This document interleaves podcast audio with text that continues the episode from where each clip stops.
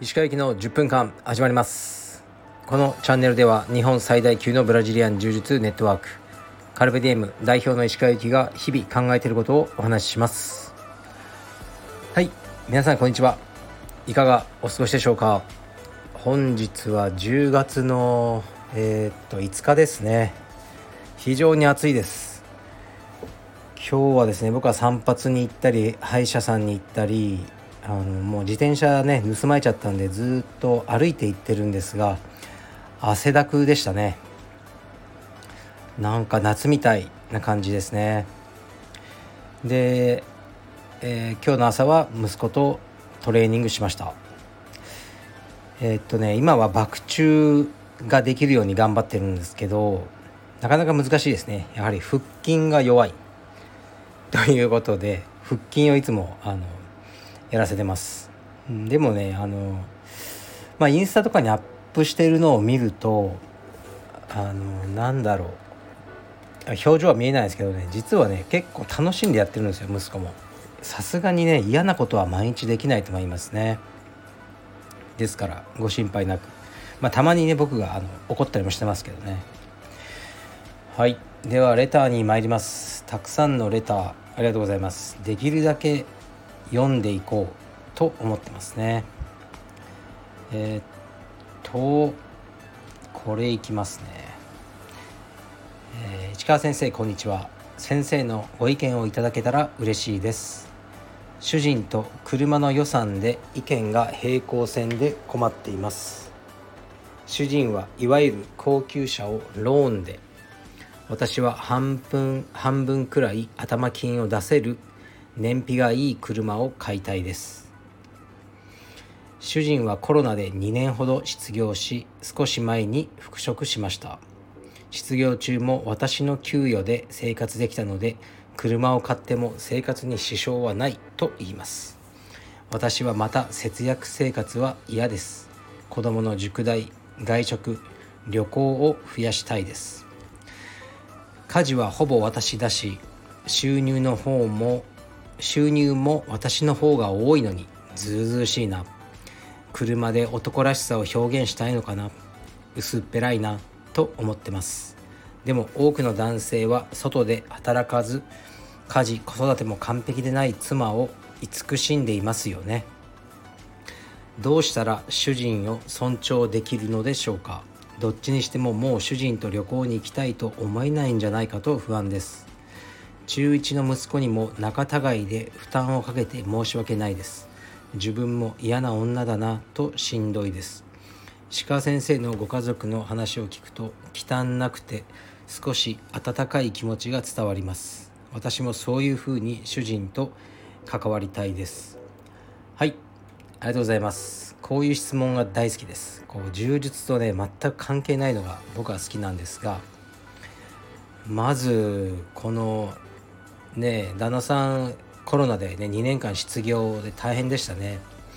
でもこの奥様の、えー、ね給与で2年間生活できたってこれなかなか素晴らしいですね。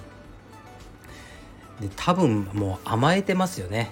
もうちょっと頑張ったら仕事をね見つけられたかもしれないけどまあ節約すれば暮らせるからいいやっていう思いがあのーあったんじゃないかな。ちょっと甘えん坊ですよねこの旦那さんは。聞いてると。このね、まあ、レターを読む限りですが。でねこの奥様も大したもんですよね。この奥様が2年間食わせたわけですよね。もちろんね助け合うのは家族だから当然だけど子供とね旦那さんを。これはね立派です。すごいです。だうちだったらもうねうちの奥さんは仕事をしてないんで僕が失業というかもしね道場が潰れちゃったとしたらもういち早くね僕は何でもコンビニのバイトでも何でも僕は始めたはずですね。じゃないと生活できないから。でもそうしなくてもよかったっっていうことだろうからそこまで焦んなくてもいいってことだったと思うのでこの奥様が非常にねあのしっかりとされてるんだなと思いますけどで甘えてるんですよねこの旦那さんは。ででもねもう甘えられるのもいいことだとも思うんですよこの家族の形ってね変えられないんじゃないですかね。でね俺は仕事してなかったのに生活できたから今仕事見つかったから車買っていいだろっていう論理なんですよね。これはねあのなかなか 舐めてますけど僕もこういう感じですよね。だからちょっとね気持ち分かります。でうん私の方が収入多いのにこれは思うのは当たり前ですよ。車で男らしさを表現したいのかな薄っぺらいないや薄っぺらいんですよ本当に車ってね薄っぺらいと思います僕もなんかうん高級車ね僕も欲しいですけど高級車じゃないとできないことってあんまないですからね単純にこう乗ってるやっぱ自分に満足感とかねそういうもんだと思うのでもう薄っぺらいって言われたら「はいペラペラです」って、ね、あの言うしかないと思うんですよね。でそうだけどねこの旦那さんも多分変わらないしこの旦那さんを変えようとして、ね、もっとじゃあこうエコな車買おうとかしてるとこうまたね拗ねちゃったりするかもしれないから僕はですねこう思いますね。これでも奥様は武器を持ってるんですよねこの奥様は。いつでも離婚できるじゃないですか仕事できるから。だから言いたいことはねしっかり言っていいと思うんですよね。ビビるのは旦那さんの方だと思うんですよ。でだからしっかり言ってこの車はねあのしっかり言うんだけど僕の提案ですよ。奥様も旦那様も納得できるような車を買ったらどうですか？うん。高級車でも燃費がいいやつはあるしこう高級車って値段落ちないんですよ。あのまあ特定の車種は言わないですけど10年経っても全然落ちてないような高級車ってありますね逆にこう安めの国産車とかだともう10年乗っちゃうとほぼ無価値ということもあるのでそう資産として今旦那さんが何が欲しいか分かんないですよちょっとカタログ見せてよって多分女性でも気に入るようなデザインあの各メーカー作ってらっしゃるはずなんですよ。で旦那さんはこれで欲しがってるけどこのメーカーのこれだったら私乗りたいとかあったらでしかも、ね、高級車でもえー、っとね今電気とかハイブリッドとかあるからっていう風に歩み寄ってもうこれあんた最後のわがままだよ。もう許さないよって言って最後のわがまま。で仕事をね復職できたのはおめでとうじゃないですか。だから最後これもうおめでとうだよって言ってあのねその旦那さんが欲しがってる後継者ねそのまあズバッとそのままじゃなくてもその周辺で旦那さんもいいと思える。で自分もいいと思えるなんか旦那さんが喜ぶ車を買いましょう。どうですか？僕の答え旦那さんよりかもしれないですけどそうするしかないと思うんですよね。ここまでね甘やかしたあなたも悪いっていうふうに思いますね。はい。で石川先生のご家族の話を聞くと汚なくて少し温かい気持ち。うんまあでも常にね常にあの駆け引きですよ。夫婦関係は。はい。もう僕はあのまあいもうすぐねどうせ言っちゃうからあれなんですけどとね妻がずっと欲しがっていたものを、えー、来週買いに行くんですかね。でまあ僕からするといやこれがこんなにするのかっていう値段なんですけど、まあ、彼女にとっては非常に大事なものだ。っていうのは分かってるんですね。それ昔から知ってて。でまあいろんな状況を見てもう今ならうん買えるかなと思うので買いに行くんですけどもうこれもねまたねこの間大阪まで車で走ったのにまた78時間車でね走ってそれを買いに行くっていうね数十万するそれを。まあでもねあのいろんなことをねあの奥さん喜ばせておいて僕もねなんかすごいもの買ってやろうと思ってますね。そういうふうに駆け引きしてます。でそうあのまあ車の話になっちゃうけどこの奥様も車好きになってみたらいいんじゃないですか。どうせ乗るんだったら。であの海外旅行とか行けなくなったからやっぱコロナで。僕も普段全然行ってなかった国内の旅行に行くようになったんですね。で性格上こう新幹線とか電車で多くの荷物を持ちながら子供2人連れて大変じゃないですか。だから車で行ける範囲であの旅をしてたんですね。ずっとこの23年だ結構面白くて車って自由じゃないですか。家族が部屋でそのまま乗っていく感じだから気を使わないで喋ったり、まあ、大笑いしたりねできるじゃないですか。音楽聴いたり。で車の旅っていいなってすごく思ってるんですよ。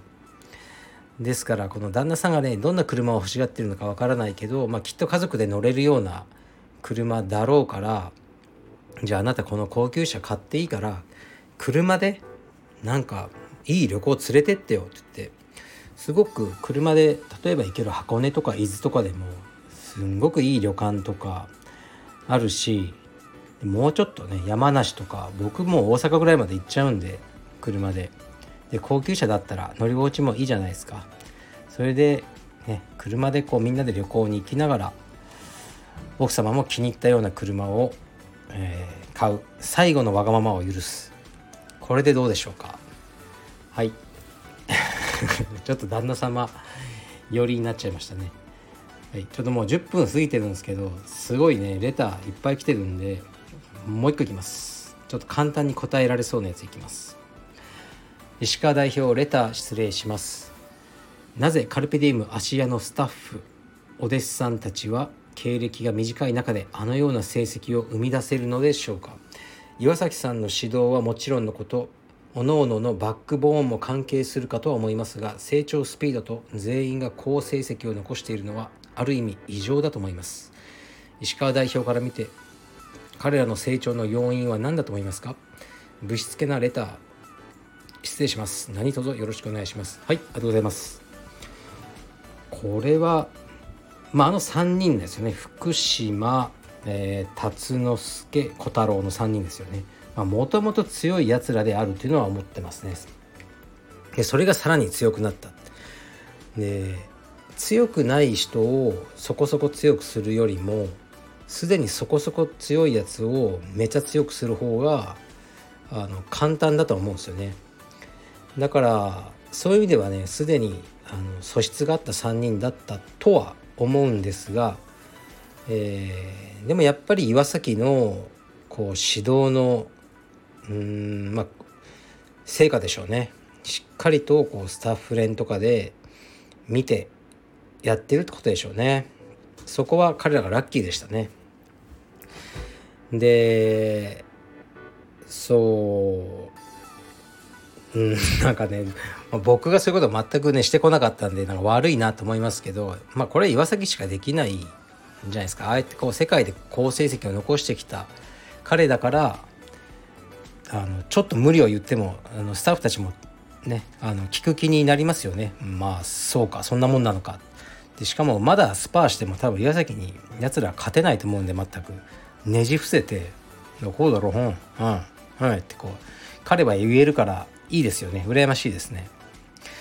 だからあのまあこれいろんな媒体で言ってますけどね。この間 YouTube でもいろいろ言ったけど今一番いい状況にあるんですね。弟子たちは。強い現役を終えたばかりのような強い先生がいるってことですね。現役を終えてるからもう変に競ったりはしないんですよ。技を隠したりとか。全部教えてくれる。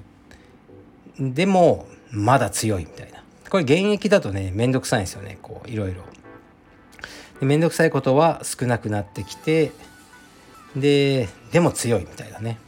あのすごく今そういうね一番いい成熟した状況にあると思いますね。岩崎の指導っていうのが。